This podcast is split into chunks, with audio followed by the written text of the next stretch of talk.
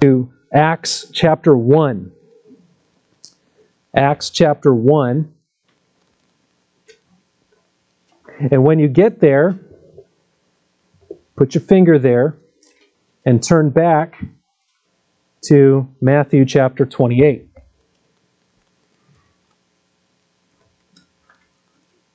For most of you, I just did something you have never seen me do in my entire life, at least since I've been here. I announced two sermon texts. Most of you are used to being able to predict, oh, we were in that chapter last week, we're going to be in this text this week, and that's what he's going to preach. And here I just told you to turn to two different passages, and yes, we are going to flip back and forth. I've taken these two passages and brought them together because both of them address the Great Commission, the mandate that Jesus gave to his people. They're not happening at the same time. There is a, a short separation of time between these several days. They're two different locations. Frankly, I think they're two different, not completely different, but two different groups of people that he's speaking to here. But it is part of the same mission, the same commission that he is giving to his people. So, I want to start by reading our text from Matthew 28, and then I'm going to move over to Acts chapter 1, and we'll read our text there. Matthew 28, starting in verse 16. Now the eleven disciples went to Galilee, to the mountain to which Jesus had directed them, and when they saw him, they worshipped him. But some doubted. And Jesus came and said to them, all authority in heaven and on earth has been given to me. Go therefore and make disciples of all nations, baptizing them in the name of the Father and of the Son and of the Holy Spirit, teaching them to observe all that I have commanded you. And behold, I am with you always to the end of the age. Now over to Acts chapter 1, starting in verse 4. And while staying with them, he ordered them not to depart from Jerusalem, but to wait for the promise of the Father, which, he said, You heard from me. For John baptized with water, but you will be baptized with the Holy Spirit not many days from now. That's a reference to Pentecost that's going to come in Acts chapter 2. We're not going to get into that part today. Verse 6 So when they had come together, they asked him, Lord, will you at this time restore the kingdom to Israel? He said to them, it is not for you to know the times or the seasons that the Father has fixed by his own authority. But you will receive power when the Holy Spirit has come upon you. And you will be my witnesses in Jerusalem and in all Judea and Samaria and to the end of the earth. And when he had said these things, as they were looking on, he was lifted up, and a cloud took him out of their sight. And while they were gazing into heaven, as he went, behold, two men stood by them in white robes and said, Men of Galilee, why do you stand looking into heaven? This Jesus, who was taken up from you into heaven, will come in the same way as you saw him go into heaven.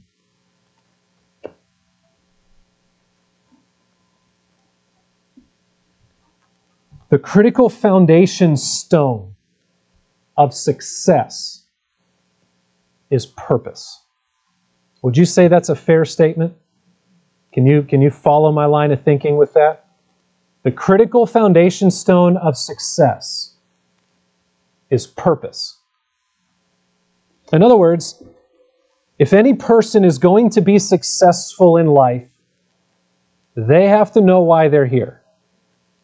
If any organization is going to be successful, it has to understand its purpose. And understanding our purpose requires answering two key questions Who am I? Why am I here? Or what am I here to do? And so the idea of purpose is made up of both identity and mission. Who we are, what we're here to do. We understand that in many different contexts, right? I shared that with the people last week. In an Air Force context, we know that we specialize in all things air power. You're not going to see the United States Air Force expend much money and effort in submarine warfare. That's not their purpose. That's not who they are. There's another organization that does that. In the same way, you're not going to see a car dealership specialize in selling furniture. You're not going to see a restaurant specialize in selling cars. In order for that organization to be successful, it must understand who it is and why it's here, what it's here to do.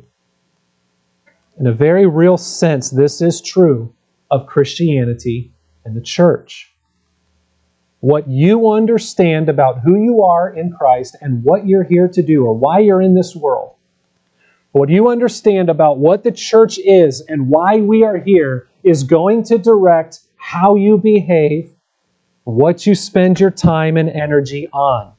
If we would truly follow the Lord Jesus Christ, if we would see true success in this world as He defines it, and if we would receive that heavenly reward that He has promised to those who are in Christ, those who belong to Him, then we must understand who we are and why we're here. And we must devote ourselves to that identity and mission and nothing else. So, why are we here? And who are we? Are we here just to get out of hell? And now just to hunker down and wait for the Lord to return? Are, are we here to believe in the Lord Jesus Christ so that we can have a better life here and now? If that's what we believe, and I feel that that is what many people today believe, it will show in how we live. And that's why we have many who profess the name of Christ who do not live like it and who have no idea what they believe, right? Because they don't understand who they are in Christ and what Christians are really here to do. The passages that we're looking at today make up essentially Jesus' last words on earth. Throughout his life and ministry, he had been t- teaching what our identity is to be in him, how it is that we can be reconciled to God, what it means to follow Jesus. And here, in these last words that he gives to his disciples before he ascends back into heaven, what he says is all about mission. In other words, we are not here just to sit and soak. That is not why we're still in this world. Do you realize? If we were here simply to worship, hang with me here. If we were just saved to worship, why would we still be in this world? Because that's what we're going to do in heaven. Is there a reason God has left us in this earth? There is. And it's more than just gathering on Sundays to sing songs of praise.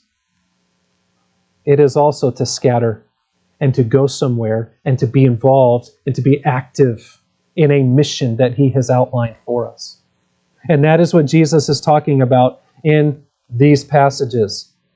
As He has already risen from the dead, and as He is now about to return to His Father in heaven, Jesus now gives clarity what are you guys supposed to be doing now? When I'm gone, how is it you are to be occupying your time until I return? That is what Jesus has to say. And if you belong to Christ today, what he says here is the mission of your life.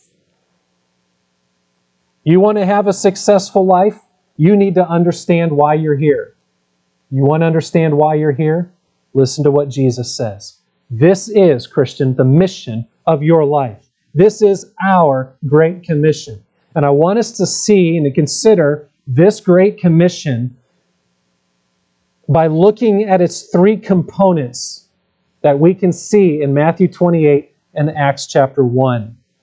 And the first is this the Great Commission begins with readiness. Readiness. This is the preparation phase for the Great Commission. And it's a critical phase. No one goes into war without preparing first. That's why soldiers spend so much time training physically, planning out the battle. No one goes into a sports arena without some sort of game plan, right? No one goes into anything significant in life without having some sort of idea what we're going to accomplish and some sort of level of preparation for it.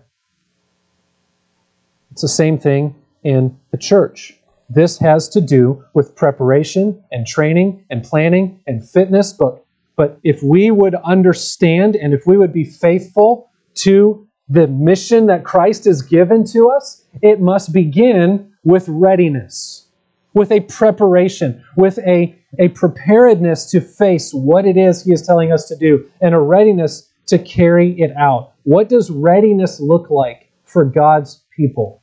In these texts, we see three things. First of all, is availability. You say, that's so obvious. But is it?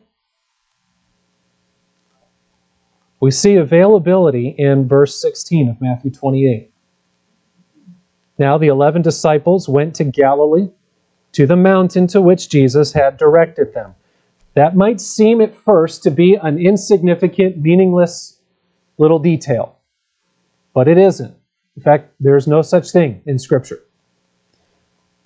What we see here is a picture of the 11 disciples, and I would argue many others who are with them, waiting for the Lord Jesus to meet them on this mountain in Galilee. And there's a sense of eager anticipation here. The Lord has risen from the dead, and now they're waiting for what's next. Back in, uh, still in chapter 28, but back in verses 7 and 8, Jesus had passed word to all of his disciples to meet him in Galilee. And so they went, and here they are, ready, waiting, eager to see the Lord and to hear what he has to say. And we see the same sense of anticipation in Acts chapter 1, verses 4 and 5, where they're again with Jesus. They're, they're, they're waiting, and he says, Go, wait in Jerusalem. And there's going to be a time when the Spirit is going to outpour on you, and you're going to see the promise. You're going to see the fulfillment of what has been promised. So wait, go, and be ready. This is a picture of what true discipleship is and what faithfulness to the Lord's mission really is and, and where it begins for us. It's been said by, I don't know, many people over the course of history that the greatest ability is what? Availability. And that's true here. You see, we're not called to lay out a, a, perfectly detailed plan for our future. If I follow Christ, it's going to look like this and this and this and this. And then this challenge is going to come and I'm going to meet it this way. And, th- and then I'm going to move on and I'm going to see this kind of victory. And everything's just going to be all glorious and according to plan. You can't do that. You're not called to do that. That's not what readiness looks like for the Christian. Readiness for the Christian means the Lord said, Go here, I'm going to go here. And when He tells me what to do next, I'm going to do it next. You may not know what tomorrow is going to look like. You may not be able to answer every question. You may not be able to foresee every contingency. And let's not even talk about risk assessment because you'll discourage yourself right away. That's why Jesus says, don't worry about tomorrow. It's got enough trouble of its own. You, you focus on today. You focus on being where the Lord wants you at this moment. We are not called to answer every question. We are not called to foresee every possible contingency, every, every possible problem that would arise. But we need to understand that none of those things is a problem to a sovereign Lord. None of those things is an obstacle. You say, if I follow Christ, there's any number of problems that could come. You're counting the cost. I get that. But none of that is an obstacle to Christ. In fact, those things are often the stage on which he displays his glory for you to see and for everyone around you to see. We're not called to be the greatest at anything. We're not called to answer every question. Readiness for the Christian simply means I'm where the Lord wants me right now. And I'm ready and eager and waiting for Him to lead me into whatever's next. Simply to be available without reservation. That has to do with being in the right place. But there's more. Because readiness, in terms of the Great Commission and following Christ, doesn't just include uh, availability, but it also means worship. This is not just being in the right place, but having the right heart, the right attitude, the right motivation. And we see that in Matthew 28, verses 17 and 18. And when they saw him, they worshiped. But some doubted. And Jesus came and said to them, All authority in heaven and on earth has been given to me. They're ready. They've gone to where the Lord had said to go. They're ready. They're waiting. They're eager. And when Jesus shows up to the gathering, his disciples fall down and worship. That tells me they had the right view of Christ. They had the right disposition toward him. They recognized him as their master, their Lord, their God, their Savior. You say, that's obvious. Of course they did. Yes, but is it so obvious? Because here's what they didn't do they didn't see Jesus as their genie who has come to grant their wishes. They didn't see Jesus as their co pilot or their chauffeur sitting there to assist them in, their own life pursuits and take them where they want to go. They didn't see him as their servant waiting to, on them to carry out their own orders. They saw him as the sovereign Lord over their lives and they fell at his feet in submission to him, in worship, as they waited for his instruction because their goal was not to carry out their own mission, but to do His pleasure. You say, of course that's obvious. No, it is not obvious in our world today. How easy is it for us to approach Jesus as that genie, or that co pilot, or that chauffeur, or that servant? And when that's in our minds, and when that is what we have fallen into, we are in no position to carry out what He has called us to carry out. We're not ready. And there were some here who weren't quite ready, and Jesus deals with that. We read here that within this gathering of disciples, some doubted. This is why I think there's more people here than just the 11 disciples. The 11 disciples had already seen him risen. So they already believe. They know who he is. They've seen his face. They've recognized him. Some have, have, have suggested that this crowd could have been as big as 100 people or more, which means that there were probably some people standing around who either had not yet seen the risen Lord or who couldn't quite see him close enough to recognize his face. And there is some doubt. Is this guy an impostor? Has he really risen from the dead? Is this a vision? Is this what's going on here? Who is that really? Is he, we're, told he's the Christ, but is he really? And then you get this sense when it says that Jesus in verse 18 came and said to them, Yes, that's to everybody. But with these doubters in the crowd, I almost get the sense that Jesus is working his way through the crowd to get into close proximity to those who are doubting. And I sort of envision him standing kind of near them so that they, of all people, can hear what he's about to say. All authority in heaven and on earth has been given to me. And I have no doubt that by the time he gets to those people, and by the time he's saying what he is saying, this crowd understands who he is. And they're ready to hear what he has to say. The sense is that in this moment, all eyes are on him. It is all about him. This is the essence of true Christian worship. This is the heart attitude of all true Christians. It is a single minded devotion, it is an undistracted adoration, and it is an unreserved readiness to follow His orders. And thus we find a third crucial area of Great Commission readiness, and that is focus. Availability, worship, and focus. We see that in Acts chapter 1, verses 6 and 7. So when they had come together, they asked him, this is, again, this isn't the same.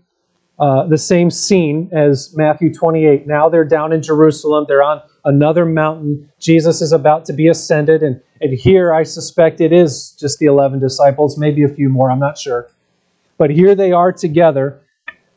And when they had come together, they asked him, Lord, will you at this time restore the kingdom to Israel? And he said to them, It is not for you to know the times or the seasons that the Father has fixed by his own authority. It seems that they're still struggling with the same struggle they've had all through Jesus' ministry and, frankly, their entire lives. They've expected the Messiah to come, overthrow Rome, and establish his kingdom on earth right then and right there. And they're still wrestling with that. And they finally got to the understanding okay, fine, that's not what he's going to do. He's actually going to die, and then he's going to rise again. Okay, well, now he did that. So now are you going to establish your earthly kingdom? And what's Jesus' answer? No, not yet. No, that's not what he says. No, it's it's. I'm gonna tell you what. Uh, year 2024, June, July. It'll be somewhere around there. No, it's not what he says. He essentially says here what he told to Peter at the end of John when Peter asks about John's future. You remember that? And Jesus is talking about you're going to get carried around where you don't want to go, and, and they're going to do this stuff to you. And Peter looks at John and says, What about him? And Jesus says, What about him? If it's my will that he lives forever until I come back, what's that to you? You almost get the sense it's what he's saying here. Are you going to establish your kingdom right now? What's it to you guys? It's not your business to know what only the Father has established in his own plan and his own authority. Guys, get your eyes off that. Get your eyes off the speculation and focus on what I'm telling you to do. What are they talking about here? Talking about when Jesus is coming back. Well, that's a conversation we all love to have, isn't it? That's a fun conversation to have. Because we can't really, with all good confidence, answer that question, can we? Now, we know He is. We know enough to recognize it when we see it. We sure do love to speculate, don't we? Yeah. And we get distracted by that, don't we? And sometimes it leads us to this glorious aloofness from the world and distraction, and sometimes it leads us into fear. Because we think that we're seeing revelation happen in every single detail all around us. And you know what? Maybe it is, but we we get so caught up with oh no oh no oh no. And how many christians have you noticed who live their life like this? Oh no oh no oh no oh no oh no. Jesus is telling his disciples there are things about the father's plan there are things about what's to come that you don't know and i'm not going to tell you Enjoy thinking about them. Let it build you up into this, this wonder and anticipation for what is coming from the glory in the future, but do not let it distract you from the mission that you've been called to. That's what he's saying here. And he's going to go on and, and give them that mission in a moment. There are many mysteries, glorious mysteries in the Bible that it is good for us to meditate on and to consider. But they are never meant to distract us from what is clear, from what is clearly stated, and what is the clear mission for us right here and right now. I don't believe it is possible to be so heavenly minded that you're no earthly good, but I do believe it is possible to be heavenly distracted so that you forget that you still live here and now. And God still has something for you to do right here and right now. Christ is the head of the church, and his marching orders and his mission are clear. He is to be our worship, his mission is to be our focus, and his word is to be our guide. And all of that flows from a position and a mindset of availability, of readiness to answer the Lord's call and to carry out his mission. So we're called to be ready, and we're called to be busy. And when he comes, the question he asks is Will he find us faithful? Will he find us active? Friends, are you ready for the Great Commission? Are you ready for the call of Christ? First of all, do you know the Lord for yourself? Are you a disciple of Christ? Are you a follower of Christ? Have you come to a place of turning away from your sin and looking to the Lord Jesus Christ alone for forgiveness and reconciliation to God? Have you recognized that as a sinner, you are alienated from God and only Christ can bring you back? And have you put your faith in Him? Have you confessed Him as your Lord and your Savior? And Christian, are you available to the Lord's direction in your life? Are you worshiping Him? Are you focused on Him? Are you focused and devoted to His mission alone? What is distracting you today? from wholehearted service and submission to Him. You know, sometimes we don't see the spiritual victories we want to see. Sometimes we don't see the spiritual growth that we know we need to see. And it's simply because we're not in a position of readiness. We're distracted. We're giving our time and energy to something else. We're distracted we're theologically distracted, focusing on, on uh, secondary matters rather than primary matters. We're earthly distracted, focused on earthly pursuits more than we are on Christ. And in any number of ways, we might have our eyes slightly off of what Christ has clearly told us to do. And we're called at this point to turn our eyes and our hearts back to Him. That's what the Apostle Paul was talking about in, in Romans chapter 12 when he says, I appeal to you, brothers, by the mercies of God, to present your bodies as a living sacrifice, holy and acceptable to God, which is your spiritual worship. Christians, you've presented your hearts to the Lord. You wouldn't be Christians if you hadn't. My question is are you currently presenting your body? The Great Commission begins with readiness. That is the preparation phase. It is the call to be disciples. Be disciples. But that brings us to the second component of the Great Commission that we see in these texts, and that is obedience. This is the execution phase. This is where we, we see what the actual marching orders are. What is that commission? We're ready for it. Now, what is it? What are the specific tasks that the Lord has given us to execute? Again, there are three. First, we are told to make disciples. That's Matthew 28 19. Go therefore and make disciples of all nations, baptizing them in the name of the Father and of the Son and of the Holy Spirit. The command in that verse is make disciples. Some of you have heard that preached before. That's grammatically speaking, the command is make disciples.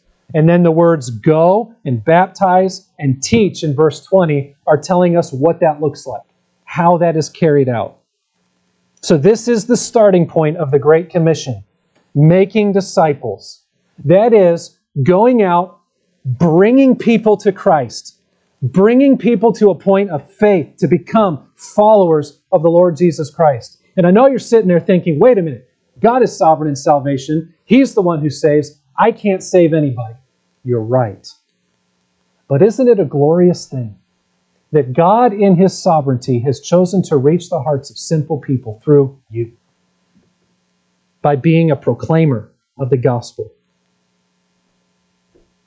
by being one who tells forth the message of Christ, to be a proclaimer. And He has indeed sent us into the world. That's the meaning of the word go. Go isn't talking about, well, at some point when you get yourself ready, you get out there. Learn how to swim and then you can jump in the pool. That's not what he's saying. He's saying, no, brothers, you're in the pool. Now get swimming. You're, you're there. You're in the world. I have already sent you. Now, where you are, make disciples. And when they come to faith in Christ, we are to baptize them in the name of the Father, and of the Son, and of the Holy Spirit. That is not a magical incantation to pronounce over somebody when they go down in the water and come back up. Now, we say that when we baptize people. But what's that getting at? That, again, has to do with identity and obedience. This is the uniform they are putting on, not just privately, but publicly. That's what baptism is about. Publicly proclaiming, I identify with Christ. I am in the Father through Christ by the work of the Holy Spirit. I belong to Him, and I am proclaiming that to the world. It has to do with identity and obedience. And by God's sovereign grace, He has chosen to use us to proclaim His message, to tell others about Him and about the salvation that He provides, and to lead the lost to confess Christ Jesus as Lord and Savior. And so we are called to obey, to engage the lost, to make disciples. That is our ultimate mission wherever we are. You say, I'm not a preacher. I know. That's okay. You say, I'm not a theologian. I know.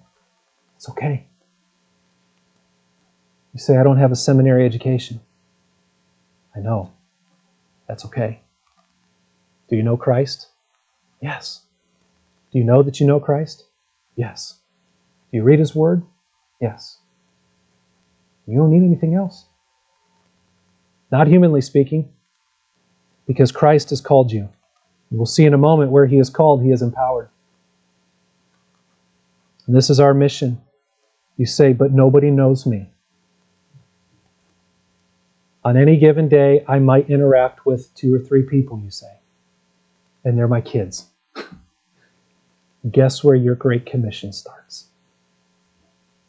You can do that, right? You see, this is, sometimes we measure the Great Commission by the bigwigs of the first century church. Oh, Paul, look at how many people he influenced. Peter, look at 5,000 people. I mean, look at Peter. Where were those people during the week? Where were those people every day? What did the Great Commission look like for them? What about the, the no names that were on the mountain with, in Matthew 28? Where were they? They were living their life. They were going about their work. They were doing whatever it is that they do, but they were making disciples there. You see? This is everybody's commission make disciples. But that's just the beginning of the Great Commission. That is the part that relates to the lost, to those who need to be saved. But there is more. Following Christ does not stop at conversion. Jesus did not say, Go and make converts. I've told you before, there's a prominent pastor not far from here who has stood up in his megachurch and said, if you have come to the place of faith in Jesus Christ and you are now a disciple of Christ, Today is the last day this church is for you. If you want to get into the theological discussions and the deep Bible studies, you need to go to some frozen church somewhere else. But this is what we do here. And I say, you, sir, are not a church. You are not a pastor. Because the Great Commission doesn't stop at making converts. That's not what the Great Commission is all about. That's where it begins. The second aspect of Great Commission obedience we see is not just make disciples, but now teach disciples. Teach disciples. Look at Matthew 28 20. Teaching them to observe all that I have commanded you. That has the idea of learning all that Jesus has commanded. And not only learning it, but obeying it, living it. That's something the world can't do. That's something the lost can't do. This is what happens to believers. So go make disciples, yes. And when they become disciples, teach them to be disciples. Help them to grow in their spiritual walk. This is a characteristic of Christians. And simply put, it's a lifelong effort. You never stop this process. Not in this world. This is a lifelong growth in Christ likeness and holiness and godly character. It is learning more and more about what Christ's mission is and how we can carry it out. And it is joining into that mission more and more as we ourselves grow in grace. And this is a job that is not limited to the professional clergy. This is every believer. What Paul describes in Ephesians 4 when he talks about the gifts of apostles and prophets and evangelists and pastors and teachers that he gives to the church to equip the saints for the work of ministry. If you're a Christian today, you are a minister and you have a mission. This making disciples and training, teaching those disciples in Christ like living is the work of all of the saints. And yes, we can all be a part of it. It might be on a very small scale in your eyes, but it is wherever the Lord has placed you with whomever the Lord has given you opportunity. That's it. And what does it look like? I heard a missionary in Albania. Not necessarily the easiest place to be a minister in the world, right? And he says, Our mission is simple pray, meet people, tell them about Jesus.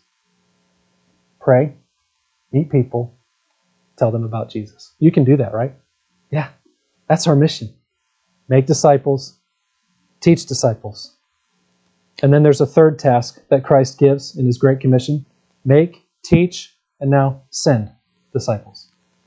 Send disciples. Look over at Acts chapter 1, verse 8. But you will receive power when the Holy Spirit has come upon you, and you will be my witnesses in Jerusalem and in all Judea and Samaria and to the end of the earth. Look at the locations that are mentioned there Jerusalem. Got it. They're in Jerusalem, several of them. They can make it work there. All Judea? Ooh, that just got a little harder. It's a lot of area to cover. And Samaria too? Oh, that's bigger. And then he says, to the end of the earth. That is a comprehensive term, meaning that Christ intends his gospel and his church to spread to every corner of the earth. It's a weird phrase, isn't it? The earth doesn't have corners. So keep taking the gospel wherever you go and don't stop until you find a corner.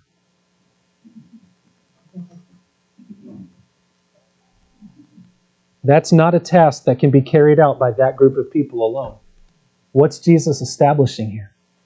You need to make disciples, you need to teach disciples, and then you need to send them out to make disciples and teach disciples so that they will send them out to go and make disciples and teach disciples, and on and on and on it goes. Sounds kind of like what Paul tells Timothy in 2 Timothy 2, right? What you have received from me, the same commit to faithful men, that they may be able to teach others also. And on and on and on it goes until Christ returns. It's not about how big of a part you play in this or how big that circle is. It's about are you playing a part in this? Friends, are you playing a part in this? Are you a disciple of Christ? Do you know the Lord? Are you growing in His grace? And if you are, are you seeking to make disciples? All other missions are subservient to this. This is the great mission. This is a glorious mission. This is a divine mission. It is a life dominating mission. And it's an impossible mission. It's an impossible mission. If you're sitting here thinking this Great Commission is way too great, way too big, way too hard for little old me and little old you, you're right. It is. With men, this is totally impossible. But all things are possible with God. That's what he wants us to see here. And so, this Great Commission comes with a third component not just readiness, not just obedience or execution, but it comes with a third component that no other mission on earth can have. And that is assurance. Assurance. Where Christ calls, he empowers and he guarantees. And the assurance that Christ gives for his great commission is certainty of victory and success. And we desperately need that, right? Because when we embark on this mission, we are going to stand and face many obstacles. There will be resistance. There will be hostility. There will be bad days where we mess up and fail and miss opportunities, and we're going to be tempted to quit. And we're going to think, oh no, I didn't give the gospel clearly enough. Now he's going to hell. And we desperately need the divine assurance that while Christ calls us to be the instruments in his hands, he has not called us to do the work that only he can do. He guarantees that his work will be carried out foibles and fumblings of his people and all. And Christ's assurance that he gives here again is threefold. First, he gives the assurance of his divine power. Look at Matthew 28 18. He says to them, All authority in heaven and on earth has been given to me. You say that's not power, that's authority. Yes, it is. But the two go hand in hand. This is the authority that backs his command. I am the sovereign Lord of the universe, and I am telling you what to do. So go. But in addition to that, it's not just his authority, but it is his strength. If he is the sovereign God and he is giving the marching orders, then it is his mission and his strength that is, that is backing this and carrying it out. His commission may be impossible in our strength, but it is as good as done in his. And in his strength, and in his authority, the success of this glorious mission is guaranteed. And then in Acts chapter 1, verse 9, we have a visible demonstration of what kind of authority and power he's talking about as Jesus is carried up on his own into the clouds. Never seen that before, have you? Here's a visible demonstration, a confirmation, an affirmation from the Father that Jesus is who he says he is that he can do what he says he's going to do, and that he has completed his earthly mission and is now commissioning his own people to carry it on. This is almost like the transfiguration, right? Where the veil of his flesh is pulled back and they see this divine glory, and it's it's it's a stamp of approval from the Father. It's a it's a commissioning, it's an affirmation. Listen to him. He can be trusted. Listen, it makes no difference how weak you think you are. I can't carry out this great commission because I'm not as great of an orator as that person, or I don't have as many contacts as that. No. And I don't even walk into a witnessing opportunity with a whole lot of confidence. I'm shaky. Yeah. And all that woman did in Mark chapter 5 was reach out and touch the hem of Jesus' garment, and 12 years of suffering was over. And all that father did was say, Jesus, please help my daughter sick. And she died. And all he did was walk in and raise her from the dead. That's it. See, the power of your faith is not found in your faith's strength, it's found in the object of your faith. This is God at work. This is God's power at work. It makes no difference how weak you are. If He's called you, He's empowered you, and He has guaranteed your success. And so, like Abram, we follow, not because we have it all figured out or know exactly where this is going to end up. We follow because it's God who said go. And that's enough for us. That's good enough. Because we know if He says go, His mission will be carried out. He will do everything He has promised.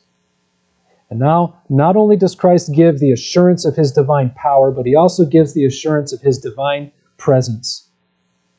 He says in verse 20, I am with you always to the end of the age. Yeah, I'm physically going away. Remember those passages where he talked about the comforter coming? That it's actually going to be good? That's actually going to expand their ministry? That's what he's talking about.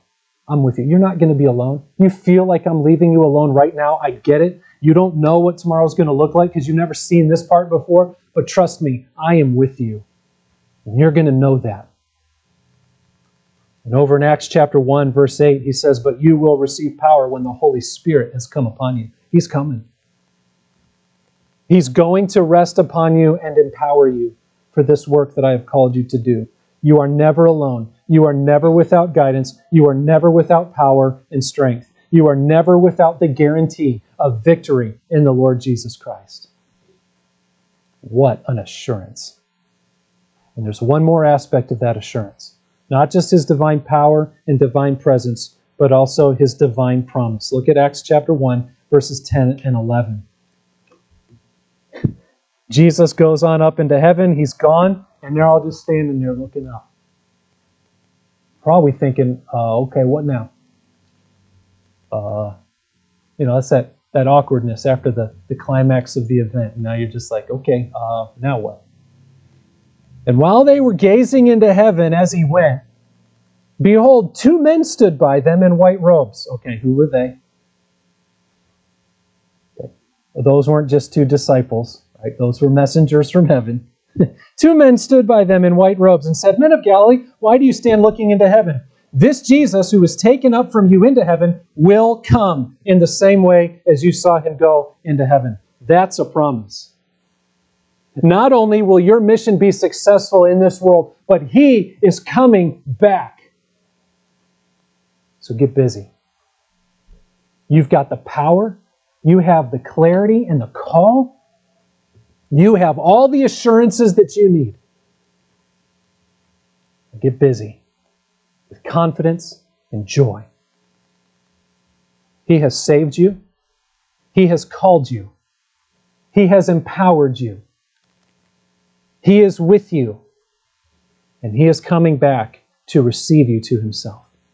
Therefore, Paul says, My beloved brothers, be steadfast, immovable, always abounding in the work of the Lord, knowing that in the Lord your labor is not in vain. Do you know the Lord Jesus Christ this morning as your Savior? If not, I urge you at this moment, turn from your sins, seek forgiveness and peace with God in Christ alone. Confess Him as Lord and rest assured that all who call on the name of the Lord Jesus Christ will be saved. And that is your deepest need today. And Christians, take this great commission up as the mission of your life. Don't give yourself over to lesser things. Career advancement is good, but it's not this. Financial peace and security is good, but it's not this. Rest is good, but it's not this.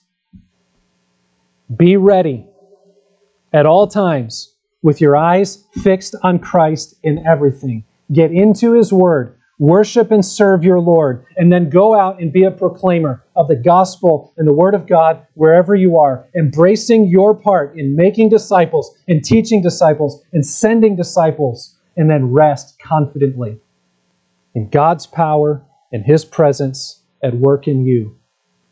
The promise of His return. He will build His church. The gates of hell will not prevail against it. You will be successful in His way, in His time. Friends, there is nothing more worthy of our time. There is no greater thing that we can spend our time and energy on and our resources. What a mess we make when we forget our mission. What a mess we make when we give ourselves over to other things. Let's get our eyes on Christ, who we are in Him, and what we're here to do. Let's pray.